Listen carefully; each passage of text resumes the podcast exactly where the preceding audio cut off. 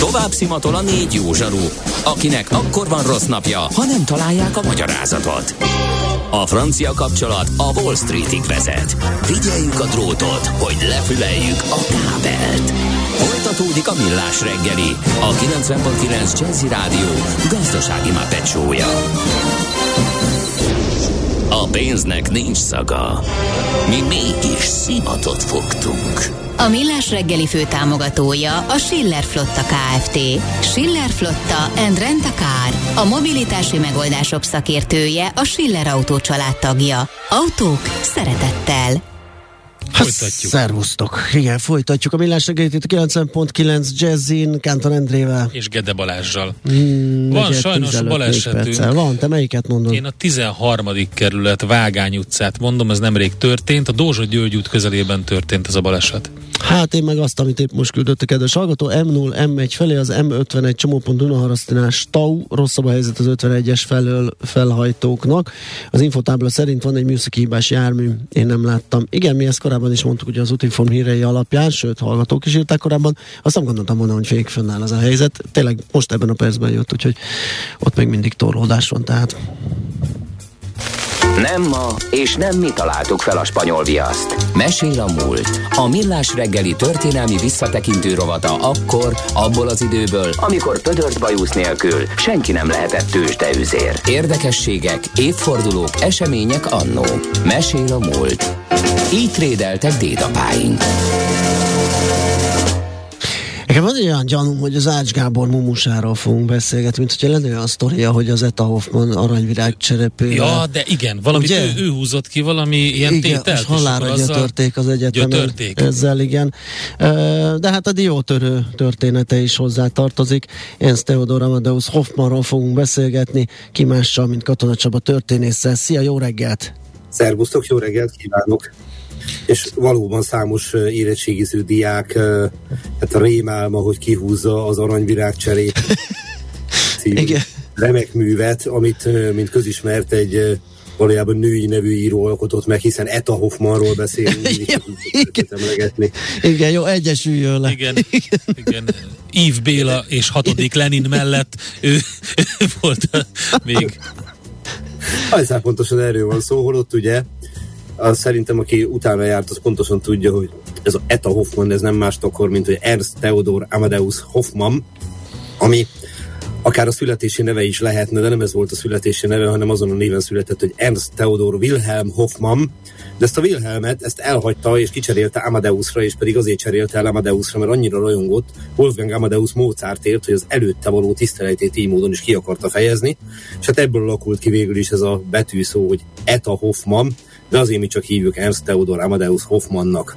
Annyira és... rajongott érte egyébként, hogy mi csak a német romantika kiemelkedő írójaként gondolunk róla, vagy hát nagyon sokan, de közben ő volt zenekritikus, komponista, karmester, jogász, grafikus és karikatúrista, tehát ezért próbálkozott ő egy ilyen, hát egy ilyen elképesztő, hát hogy is, egy reneszánsz emberi karriert befutni.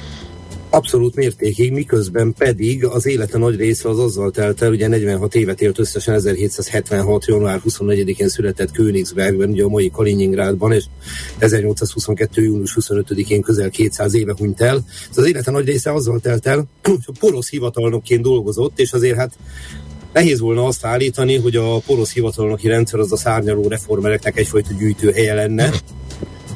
Úgyhogy egy ilyen kettősségben telt el az élete. Ugye itt egy a német irodalom egyik későbbi zsenie, Thomas Mann kapcsán elmélkedtünk arról, hogy az a fajta kettőség a, a polgári etosz, ugye a polgári józanság, illetve a művészetnek a szinte őrületig fajuló, úgymond partalansága, korlátlansága, micsoda kettőséget tud szülni. Hát Ernst Theodor Amadeus Hoffmannnál ez különösen így volt. Egy rövid időszakot eltekintve, amikor valóban például karmesterként működött, mondjuk Bambergbe, Dél-Németországba, ő azért alapvetően hivatalnokként folytatta az életét. Az pedig, hogy nem lehetett mindvégig hivatalnok, az valójában a politikának köszönhette, ne felejtsük el, hogy ő a napóleoni időszaknak a szülötte. Tehát ugye, amit fontos róla tudni, hogy jogot tanult, mint annyi más humán értelmiségi ebben az időben, és aztán legkülönféle helyeken szolgált, így például Poznányban, aztán Plockban, később Varsóban, és amikor aztán Napolón megszállja a Varsót, akkor neki föl kéne esküdnie elvileg, hát gyakorlatilag a porosz adminisztráció ezzel megszűnik, erre nem hajlandó. És innen kezdődik az ő kettes számú karrierje, amikor is ugye Ricsében, Dresdában, Bambergben, egyéb helyeken döntően a zenére helyezi a hangsúlyt.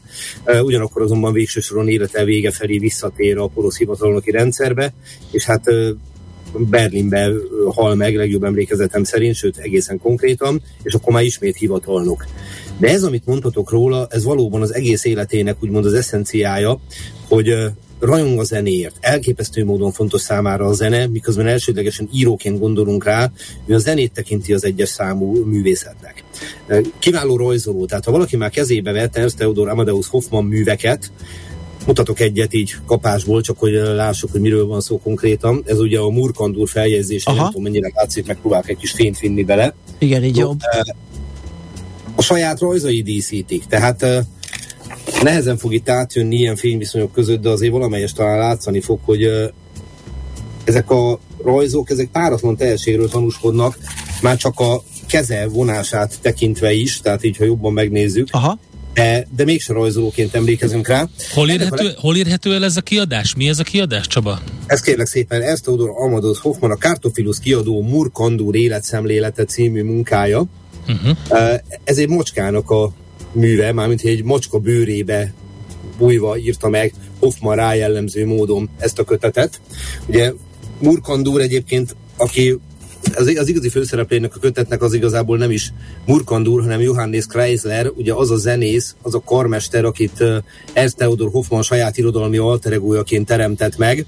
Egyébként az elmúlt szűk két évtizedben elég sok Ernst Theodor Amadeus Hoffman munka jelent meg, tehát például a magyar nyelven az Ördög Bájitala például, vagy a fantáziaképek Kájó Modorában, tehát azok a munkái, amik már a maga korában népszerűvé tették őt. Ugye mit kell tudni ezekről a munkákról? Itt azt ne felejtsük el, hogy egy fantasztikus időszakának vagyunk a, a német romantikának. Tehát én ha nem történész lettem volna, akkor biztos, hogy a romantikus irodalommal foglalkoznék, ez a mai napig a szívszerelmem. És hát csak gondoljunk bele a német romantika kapcsán, hogy ebben a napolóni időszakban, ugye van a jénai romantika, a Schlegel fivérekkel jellemezhetően, August Wilhelm Schlegellel, Friedrich Schlegellel, a Friedrich Hardenberggel, aki ugye Novalis néven vált ismerté. Akkor ugye ezt követi a Heidelbergi romantika. Gondoljunk a Grimm fivéreknek a, a gyűjtésére, hogy előtérbe kerül ugye a német nemzeti szellem, és előtérbe kerül uh, Johann Gottfried Herder nyomán, ha már Heidelberget emlegetjük, azt, hogy mennyire fontos a néphagyomány. És aztán jön a Berlin romantika, tehát azért ilyen kortársakat tudunk felsorolni Hoffman kapcsán, mint a öngyilkosságban menekülő Heinrich von Kleist, a, és még hosszan sorolhatnánk, hogy ki mindenki. József von Eichendorf, alig ismerik ma már a nevét. A, a, a Das Naben Wunderhorn című névdalgyűjteményt összehozó sógorok, ugye Clemens Brentano és Ahim von Arnim, vagy, hogy mondjak egy női írót, Annette von Ruste Hülshoff, akinek a arcképe leginkább a 20 márkásról lehet ismerős, amikor még használtak márkát az NSK-ba. Tehát egy ilyen egészen fantasztikus nemzedék, sőt nemzedékek sora jelenik meg, Egyébként egy apróság, ha már Brentano szóba jött, a ő egyik testvére, Bettina Brentano, Áhim von Árnimnak volt a felesége, és egyébek mellett rajongott Petőfi Sándorért, és Zonnengotnak, napistennek nevezte, annyira oda volt érte. Soha nem találkoztak személyesen természetesen, de a, felhívta a figyelmét magára Petőfi az életművével. Na vissza Hoffmanhoz, mert itt nagyon szeretek csapongani a német romantika kapcsán, tényleg nagyon szeretem ezt a időszakot. Szóval Hoffman alapvetően fantasztikus világokat alkotott meg. Tehát azt a fajta romantikát műveli, ami mindig elvezet egy olyan világba, ahol megjelennek a túlvilág erői, meg az érthetetlen dolgok. Szóval valahol olvastam, hogy ezeknek a munkáknak a fontossága, hogy van benne különös és van benne egy csodás elem. A különös az, ami természetfelettinek hat, de végül is kapunk rá racionális magyarázatot, vagy legalábbis racionálisnak ható magyarázatot. A csodás meg az, aminek nincs racionális magyarázata. El kell fogadnunk, hogy ebben a műben pont úgy, ahogy Umberto Eco írta, az olvasó meg a író közötti idézőjel szerződés keretében a csodának helye van. Uh-huh. És hát milyen munkákat tett lő az asztalra? Itt szóba hoztátok ugye a diótörőt. Gyöke Csajkovszkinak ezt a nagyszerű alkotását. Az egy Ernst Theodor Amadeus Hoffman munka alapján született meg, de akkor rogozzuk tovább. Leo Delib és a Coppélia szintén egy Ernst Theodor Amadeus Hoffman mű alapján született meg, nevezetesen a Homokember az Amman az egyik legismertebb rémregénye, vagy a rém novellája egész konkrétan. Aztán gondoljunk Jacques Offenbachra, Hoffman meséi. Aha. Hát vajon miért ezt a címet viseli? És akkor föl lehet sorolni még egy kiváló úriember, Robert Schumann, akiről mindig elmondom, hogy Cikkauba született, azért, hogy Cikkauról ne csak a Trabant jusson Igen. Robert Schumann, aki pedig Keizleri Jána címen ír egy, egy, egy, egy zeneciklus, szintén Hoffman előtt tisztelegve, ami mutatja azt, hogy micsoda respektje volt neki, és milyen megtermékenyítő erővel hatott az által annyira tisztelt zenei világra is. Ami pedig a műveit illeti, hát rendkívül változatos. Vannak ezek között mesék. Vannak ezek között rendkívül cinikus társadalomkritikai írások, mint például az imént említett Murkandul. Vannak benne gyakorlatilag kriminalisztikai alapvetések, de hát ne felejtsük el, ha már említettem a homokembert, hogy, hogy ez miről szól. Egy olyan úriemberről, egy Nathanael nevű úriemberről, akinek meggyőződése, hogy egy Coppelius nevű sátáni, démoni figura követi az ő életét. Ugye a gyerekkor mesél a homokember, hogyha valaki nem alszik el gyerekként, akkor homokot szóra a szemébe és kikaparja a szemét, és ennek az embernek a őrületig fajuló mániáját írja le, hogy újra és újra meglátni véli Coppelius különféle figurákban, legutolsó alkalommal egy Coppola nevű olasz mesternek a személyében, és valami egészen fantasztikus, hogy mi kerekedik ki ebből. És Hoffmannak az a tragédiája, hogy egy ponton túl azt lehet érzékelni, hogy nála Jól lehet ebben az elfogyasztott alkohol is komoly szerepet játszott, ezt egy másodpercig se felejtsük el. Tehát sok minden hozzájárult az ő életének a tragikus uh, sorsához, ugye 46 évesen halt meg mindössze, hogy nála egy idő után nagyon úgy fest, hogy keveredni látszott a valóság, és keveredni látszott az írói képzelet szülte világ. Ez a kettő valahogy egybe mosódik. Tehát, ha jól emlékszem, egyszer valaki feljegyezte róla, hogy azt találta mondani, hogy nézzétek, csak ott játszik három kis ördög. És uh-huh. lehetetlen volt megállapítani, hogy tényleg látni véli ezt a három kicsi ördögöt. Vagy viccel esetleg. Vagy pedig viccel, de már uh-huh. egy mhm. idő után nem lehetett megkülönböztetni. És Akkor egy ilyen kicsit ilyen skizofrénia-szerűség vagy um, valami ilyesmi? Nagyon nehéz ugye egy kórismét felállítani mm. ennyi elteltével, ugye 200 éve hunyt el de mégis ezt se lehet kizárni. Tehát, hogyha valaki megnézi a rajzanit, beleolvas a naplójába, látja azt, hogy uh, hogyan jelenik meg uh, szinte az űrület határa a naplójában. A, a folyamatos rajongás, pillanat, mindjárt idézek a naplójából, például ilyeneket ír benne, hogy február 2, a felindultság magas foka T-boly. Május 9, miért gondolok álmomban és ébren is mindig a T-bolyra? Hosszan lehetne sorolni, tehát picit, mintha rokonságot mutatna Széchenyi István naplóival, ahol ugye mm. folyamatosan fölbukkan a, például az öngyilkosság gondolata, de de hogy az ő egész pontos kórismélye mi lehetett, azt lehetetlen tudni. Az biztos, hogy az a fajta fantázia, ami az ő regényeiben megjelenik, azt nagyon nehéz elképzelni ennek a személyiségnek a megértése nélkül. Például az ördög bájítala, ami ugye egy szerzetesről szól, aki, aki beleiszik az ördög által gyártott bájitalba, és ettől a teljes élete megborul, megjelenik a saját megkettőző személyisége, a német romantikának az egyik úgymond kulcsfogalma a doppelgenger. Uh-huh. Ez a doppelgenger, ez nála is tetten érthető, hiszen van napközben a családos merev porosz hivatalnok, és van az éjszaka alkotó író, aki a gyertya vagy a holdfény világánál a lúttollal rója le a kis történeteit, amiben aztán az ördögöktől kezdve az automatáig minden fölbukkan.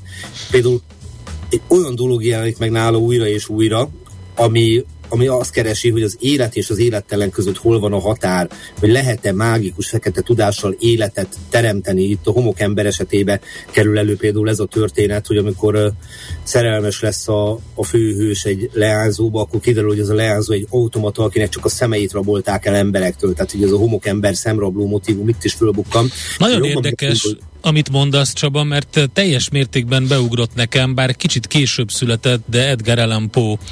És neki is ugye ez a vonal, ez, ez megvan, tehát hogy nyilván Poe egy kicsit sötétebb volt, kicsit, kicsit keményebb volt, de szintén a romantika korán egy, egyik legfontosabb szerzője, és ez az őrület ugye, és a, ez a nagy kérdés az életével kapcsolatban, ez nála is felmerült. Abszolút, és ha jól tudom, Póra hatott is Hoffman, mint annyi más uh-huh. szerzőre. Tehát nyilván itt ezeket, ezeket a motivumokat, amik, amiknek van több gyökere is, és ilyen több forrásból táplálkoznak, ezek máshol is fölbukkanhatnak, és föl is bukkannak. De ugye ez például ez egy nagyon érdekes kérdés, hogy az élet és az élettelen határa, hogy teremthető-e élet, egy pár évszázaddal korábban ugye, hát ez még finoman fogalmazva teológiai vitákat is felvetett volna, és nem lett volna teljesen veszélytelen a szerzőre nézve. Csak gondoljunk abba belőle, miért számított valamikor erős káromkodásnak a kutya teremtette, vagy az ördög adta, mert ugye ez a mondás azt kérdőjelezte meg, hogy mindent Isten teremtett-e. Ma már nem érezzük a súlyát, de valamikor volt. Ő pedig ugye belement ilyen értelmezésekbe, ilyen elemzésekbe is, és hát, hogyha megnézzük a munkáit, akkor láthatjuk azt, hogy ő is reflektált a kor irodalmára. Ugye van egy írás az elveszett tükörkép története, amikor ugye a főhős a sötét túlvilági erőkkel, egyszerűen fogalmazva az ördöggel, vagy annak valamiféle megjelenésével köt egy szerződést, és eladja a tükörképét. Cserébe kap mindenféle földi jót, de hát elkárhozik egy idő után, ha ez nincs meg. És ugye teljesen egyértelmű, hogy ezzel egy másik szerzőre utal, ugye a Slemil Péter című novellára, tehát uh, Clemens Brentano Slemil Péter című novellájára utal ezzel. Nem is titkolván hogy reflektál erről a munkára. Egy év telt el a két munka ö, megjelenése között. És ezeket megnézzük, ezek a motivumok hányféle módon bukkannak föl, és akkor gondoljunk a szamárbőrre, Balzaktól, ugye, vagy hosszan lehetne még sorolni, ugye, Oscar Wilde-tól. Igen. A, Dorian Gray. Dorian Gray. Igen. Tehát hasonló motivumok bukkannak föl, de a zseni abban mutatkozik meg, hogy hiába ugyanaz a motivum, mégiscsak önálló munkát tud létrehozni, és ebben Hoffman nagyon erős volt. Tehát valami olyan fantázia dolgozott benne, ami az életét egyfelől szinte démonián nehézé tette, másfelől pedig egy fantasztikus írót tiszteltünk a személyébe, aki egyébként valóban volt karmester és zeneszerző, és még rajzoló, és még ki tudja mi minden, na meg persze merev hivatalnok. Elképesztő. Megmondom őszintén, hogy annyira nem mélyedtem el Hoffman munkásságában, hogy ilyen mélységekig megismertem volna, de felkeltetted az Ugye? Nek, én, én is így vagyok ezzel, igen, abszolót. Úgyhogy ez... Jó szívvel javaslom, és hadd korrigáljon magam. A Mert az általad idézett többi, többieket viszont nagyon szeretem, úgyhogy... Az utóbbi, mondom, elmúlt 20 évben elég sok munkája jelent meg, és egy apró kiigazításos Lemil Péter természetesen nem Clemens Brentano írta, hanem Adalbert von Camisso, csak hogy legyünk pontosak. Ja, igen. Őt is jó szívvel ajánlom mindenkinek, csak úgy, mint Annette von Rösterhulzhoffot. A német irodalomnak egy olyan ö, kevésbé előtérbe kerülő ha nem is zseniei, de zseni közeli emberei, akik azt gondolom, hogy ma is rendkívül olvasható, csak ne felejtsük el, mennyire nehéz lehetett mondjuk egy, egy Johann Wolfgang Goethe kortársának lenni, és ilyen értelemben picit méltatlanul a háttérbe szólni. Mm-hmm. Ezzel együtt azt gondolom, hogy az ember élete talán van annyira hosszú, hogy el lehet olvasni őket is, és érdemes is. Csaba, nagyon szépen Nagyon köszönjük. Szuper volt Szép ismét. napot neked. Viszont kívánom, és jó olvasgatást kívánok mindenkinek. Sziasztok! Szia! Katona Csaba történésszel ö, beszélgettünk, hát az ismert nevénet a Hoffmanról, Ernst Theodor Amadeus Hoffmanról. Mesél a múlt robotunk hangzott el. Kövesd a múlt gazdasági és tőzsdei eseményeit kedd reggelenként a Millás reggeliben. Hát a romantikáról beszélgettünk, és a, ennek a ö, irodalomnak a természetesen visszatérő motivuma a be nem teljesülő szerelem, és mivel Lana Del Rey-nek a születés napjára is megemlékeztünk, eszembe jutott, hogy azért voltak előtte jó páran olyan divák, akik hasonló keserédesen meg tudták ezt fogalmazni, úgyhogy előkapartam egy régi felvételt az óriási olasz divától, Ornella Vannoni-tól, aki hát talán az egyik legrégebb régebben alkotó ö, olasz énekesnő, színésznő. Ö, azt hiszem, hogy 65 millió lemezt adott el Jó. karrierje során, és ö, érdekes módon, ugyanezt nem tudtam, 88 éves lesz idén, ö, szeptemberben, ö, tehát még él Ornella Vanoni. A hírek után már is folytatódik a millás reggeli. Itt a 90.9 jazz Következő műsorunkban termék megjelenítést hallhatnak. Tőzsdei és pénzügyi hírek a 90.9 jazz az Equilor befektetési ZRT szakértőjétől. Equilor, az év befektetési szolgáltatója. És itt van velünk Deák Dávid üzletkötő, szia, jó reggelt! Sziasztok, jó reggelt! Na nézzük, hogy mit csinálnak a bőrzei befektetők idehaza, mit csinálnak Európa szerte, hogy alakulnak az árak? Mm, egész szép emelkedés van mind itthon, mind Európában, bár még mindig nagyon alacsony a forgalom. Ugye a tegnapi amerikai szünnap után a Bux Index jelenleg 9,1%-os pluszban, 40.057 ponton áll jelen pillanatban.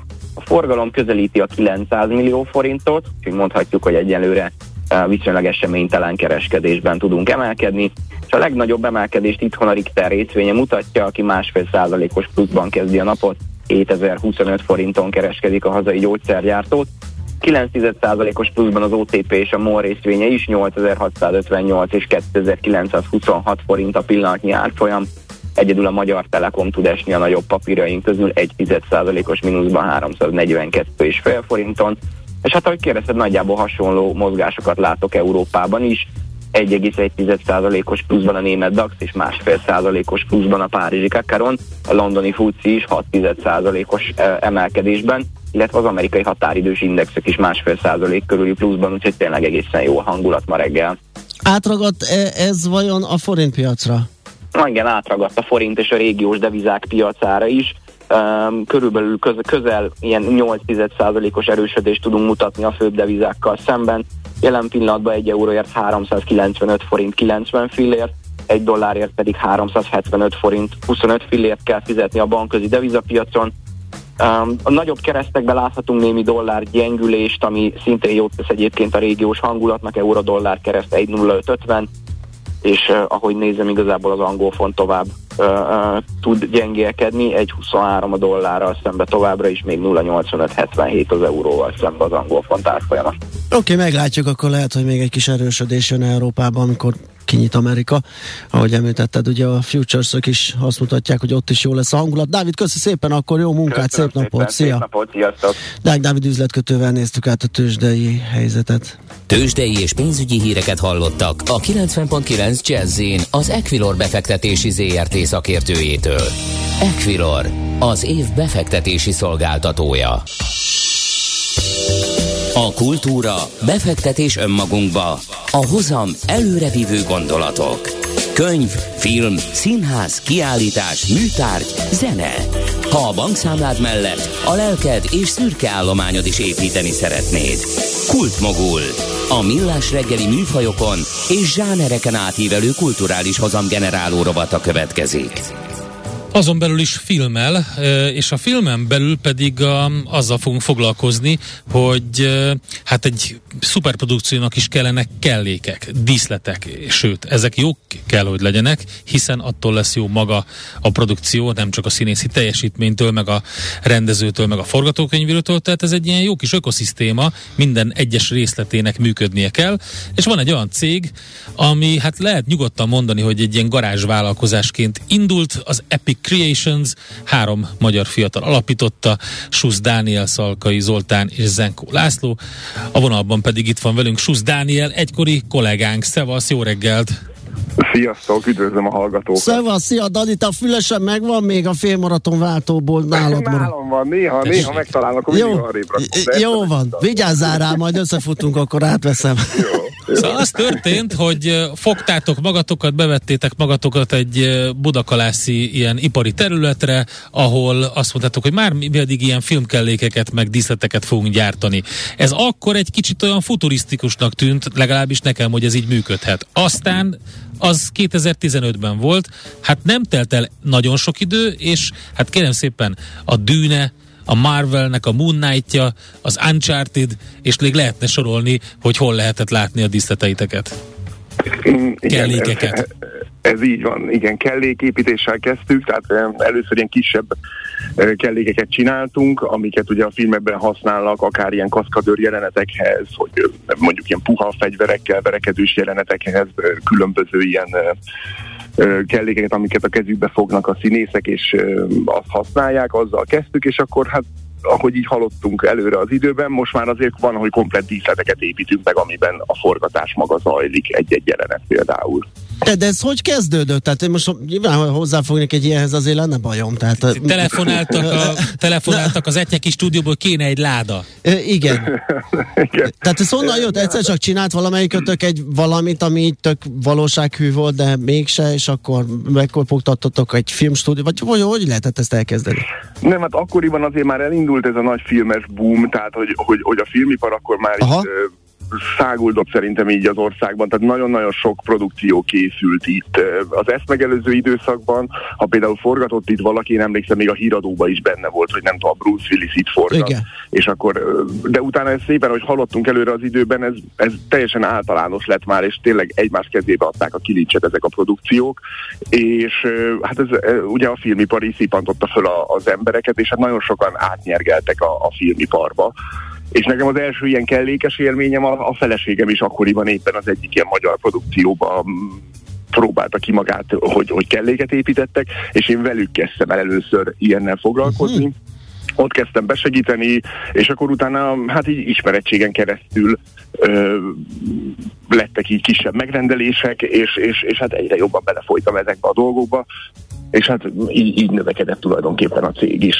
És honnan jön a tudás, honnan jönnek a praktikák, a, a mindenféle hát, anyagok? Vannak, igen, igen, hát nagyon sok technológia van, nagyon sok gyártási technológia, egyébként ez is így az, az idő előre haladtával változik folyamatosan, tehát akkoriban még sokkal inkább ezek az ilyen alaptechnológiák, vagy akár nem tudom én, szilikonból, vagy uretánból, vagy, vagy ilyen dolgokból készültek főleg az ilyenek, most már nagyon sokszor tényleg 3D nyomtatással csinálunk kellékeket, és Tehát korábban a hőálló ezüsttel lefújt hungarocel kard volt a... Igen, igen, igen, igen, igen, körülbelül, de most már igen, nagyon sokszor az, hogy tényleg sokkal szofisztikáltabb technológiákat is lehet használni. Mi most már a 3D nyomtatást azt napi szinten használjuk, tehát hogy, hogy többféle technológia van azon belül is, és akkor, hogyha valami nagyon finom dolgot kell csinálni, akkor is egy bizonyos típusú nyomtatást használunk, hogyha meg valami csak fizikai test kell, ami nagyobb, és nem számít, hogy mennyire részletgazdag, akkor meg egy gyorsabb technológiát használunk.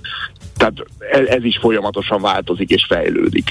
Dani, és hogy az, az, az ebben a segítség, hogy ezek a nagy produkciók is itt Magyarországon forgatnak, és akkor azt gondolják, hogy a helyi beszállítóktól egyszerűbb, könnyebb, jobb beszerezni ezeket a kellékeket?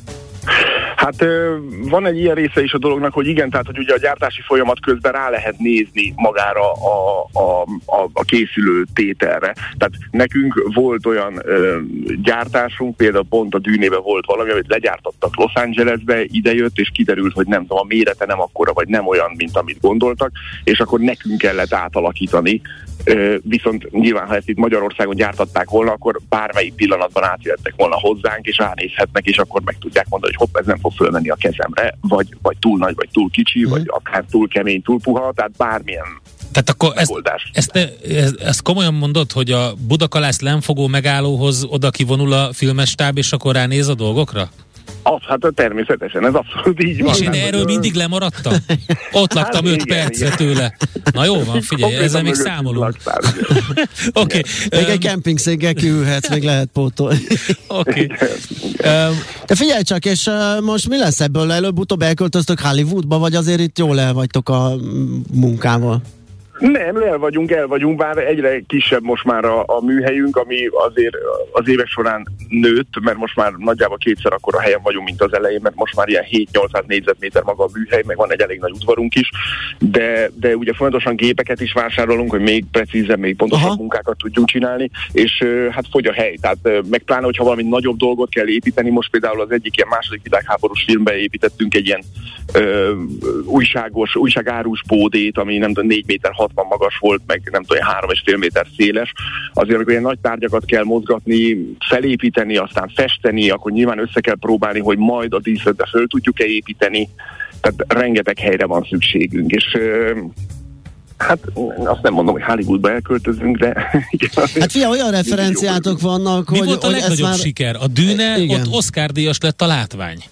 Igen, a Dűnében Oscar díjas lett a látvány, ö, oda is gyártottunk ö, több dolgot, főleg a kellékosztályra gyártottunk, például van az a távcső, amivel nem tudom, nézik a, a, a férget, amikor ott a sivatagba mennek, vagy, vagy van egy ilyen láda szett, amiben elköltöztették az átrejtett családot a a, a filmnek nagyjából még így az elején, azokat is mit csináltuk, tehát hogy nagyon sokszor, igen, én is akkor nézem a filmet, meg pláne ugye arról, hogy hogy amikor lemegy a moziba, akkor mondjuk már eltelt azóta két év, tehát nagyon sokszor én is megnézek egy filmet, és jaj, tényleg azt is mi csináltuk.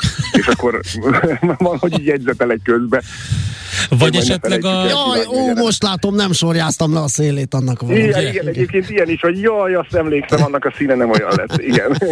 e, aztán az uncharted ami ugye nemrég ment a mozikban, vagy lehet, hogy még igen. most is megy, ott ugye még a, még a plakátokon is rajta van a, a sok láda. Azt egyébként, akik streamen néznek minket, az pont látják, a, amint Tom Aha. Holland kapaszkodik, és rengeteg ilyen jelenet volt, hogy így a levegőbe így igen. egymásra, azt, azt nehéz volt legyártani? Ezt miből csináltátok? Az nagyon, az nagyon nehéz volt, az azért az egy nagyon nagy ö, volumenű munka volt, ott, ott olyan anyagmennyiségekről beszéltünk, hogy amikor legelőször kiszámoltuk, hogy 13 raklatnyi puha ládát kell legyártani, uh. akkor kiszámoltuk, hogy mennyi ilyen puha uretán habra lesz szükségünk, és hát konkrétan felröhögtünk, mert ez egy olyan szám, amit így az ember el sem tud képzelni, hogy az hogy néz ki egybe annyi uretán hab, hány hordó, tehát hogy amit egyébként ilyen 5 literes kannákba szoktunk venni, akkor egyszer csak kijött a több száz kiló, hogy annyi kell.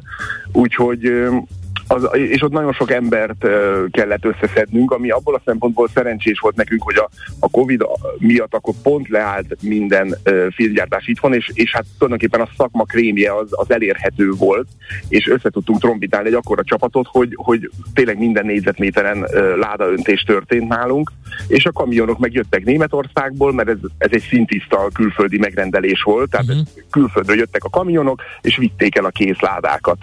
Úgyhogy uh, és akkor utána mi is már csak a végeredményt a mozivásznon láttuk. Sőt, hát amikor legelőször megjelent a tréler, ott láttuk először, hogy ez hogy néz ki. Ott a, vannak a, a ládáink. Igen, igen, és ugye kétszer is benne van a filmben, tehát az, az, az tényleg egy eléggé olyan jelenet volt, vagy hogy olyan kellék, ami, ami fontos szerepet kapott. Hányan dolgoztak egyébként a, a, a produkcióban?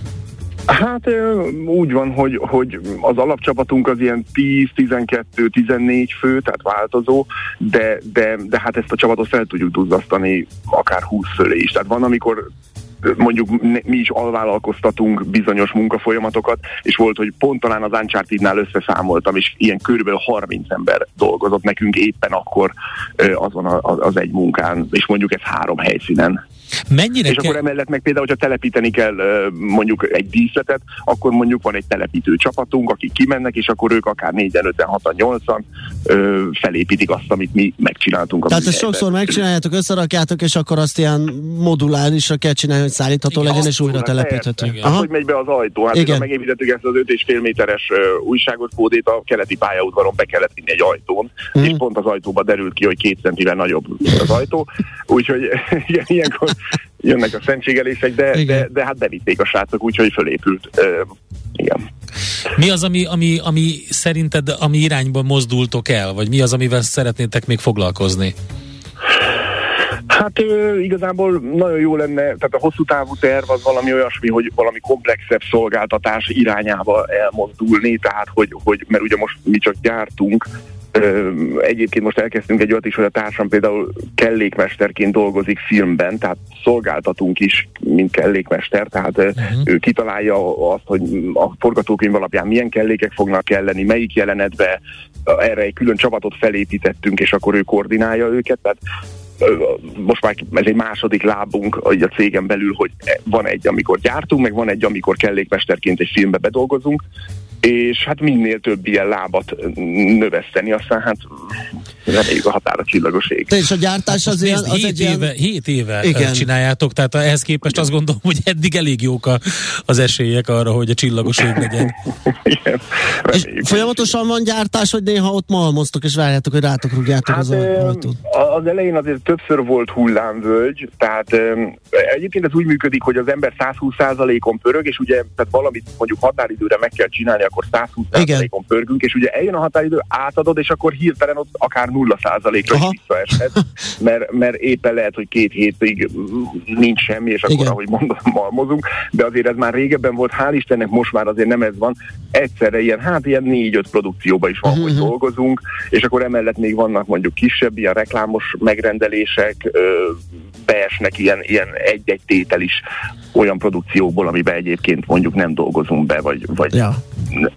nincsen. Hát, kakitasít le kell gyártani például. Igen, igen, igen. Hát vannak, vannak, vannak igen,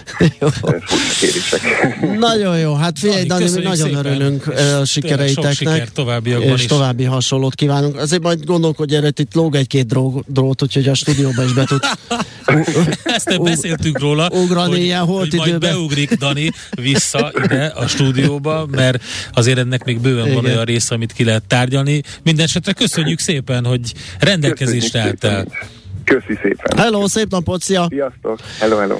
Susz Dániel az Epic Creations egyik alapítójával beszélgetünk, mert hogy három fiatal alapította, és akkor másik kettőt is nevesítsük, Szalkai Zoltán és Zenkó László az alapítók.